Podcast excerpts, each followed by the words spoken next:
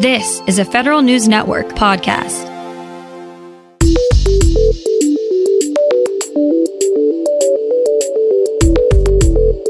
Coming up on today's Federal Newscast, the administration is giving agencies some more hiring flexibilities to help with the coronavirus pandemic. Still, a host of agencies are halting more operations. And with many employees teleworking, who's around to get the mail? These stories and more in today's Federal Newscast.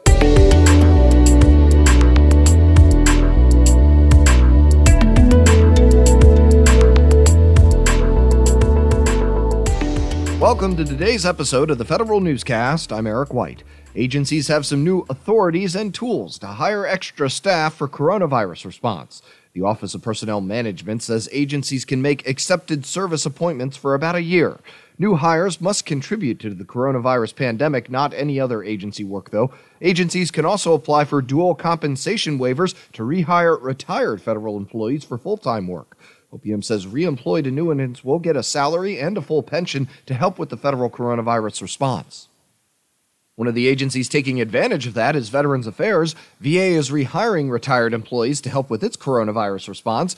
VA got a waiver from the Office of Personnel Management to reemploy annuitants for full time work. These retirees will receive a salary and their full annuity. VA says it needs additional help at its medical centers, community outpatient clinics, benefits offices, and other agency offices during the coronavirus pandemic.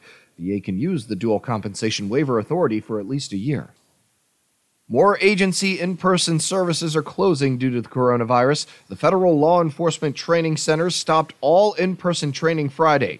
FLETC is working with its partner organizations to move all students off site as soon as possible. The National Institutes of Health are pausing non mission critical laboratory operations. A limited number of NIH employees will maintain at non critical labs. Non essential NIH staff are teleworking and the Department of Veterans Affairs will unfortunately have to discontinue committal services and military funeral honors. VA cemeteries are still open, but family members must ask to witness formal burials.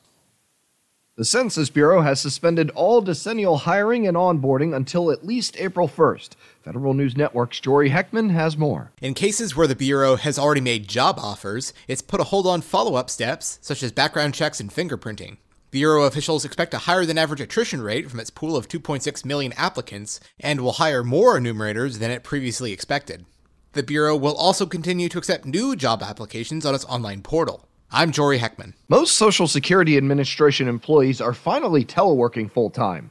The American Federation of Government Employees says most employees at SSA's teleservice and payment service centers are working from home starting today.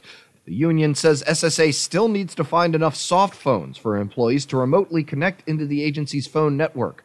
Most field office employees are also teleworking. Some may have to come into the office occasionally to handle activities they cannot get done from home. All in person Army recruiting stations will be closed due to the coronavirus. Army Chief of Staff General James McConville says the service will now only recruit virtually through its website and social media. In February, the Army said it was more than 2,000 enlistment contracts ahead of the beginning of 2019. The Army hit its goal of recruiting 68,000 troops in 2019. The service is expanding its general recruitment methods to encompass esports and cities like Boston and Seattle that do not traditionally bring in high number of recruits. The Centers for Medicare and Medicaid Services makes it easier to obtain Medicare and children's health insurance programs at the state level. Federal News Network's Tom Temin has details. CMS officials say state governments now have four ways to, in CMS language, strip away regulatory red tape in light of the national health emergency. It issues what it calls four checklists by which state health agencies can get people quickly into Medicare or CHIP coverage. They include a speedier way for states to make temporary changes in their Medicaid disaster plans. I'm Tom Temin. Telework has allowed employees to keep their agency offices running from home, but in the meantime, no one's around to answer snail mail. The Interior Department's Office of Inspector General has lacked the ability to respond to mail since March 16th.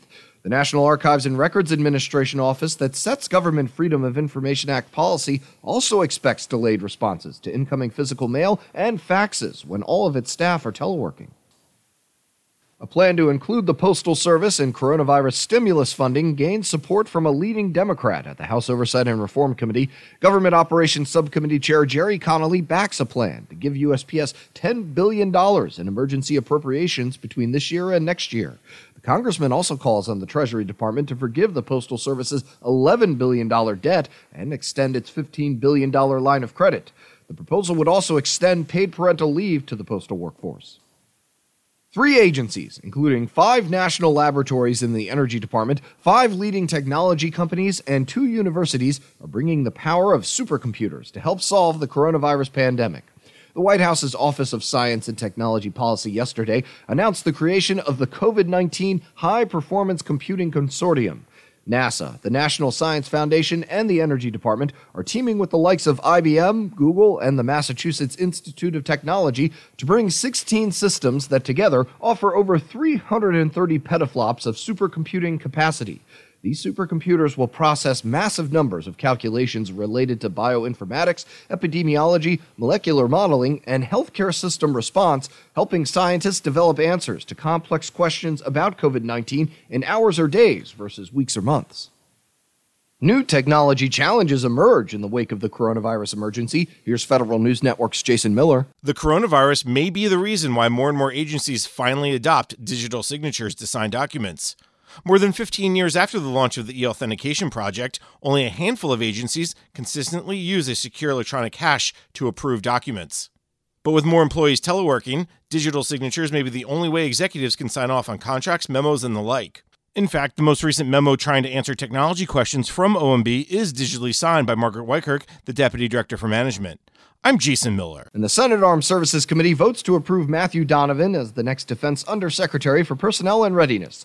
The position has not had a confirmed official since July 2018. Donovan was previously a command pilot and retired from the service as a colonel in 2008. He was also for he also formerly served as acting Secretary of the Air Force and as Undersecretary of the Air Force. His nomination still needs confirmation from the full Senate.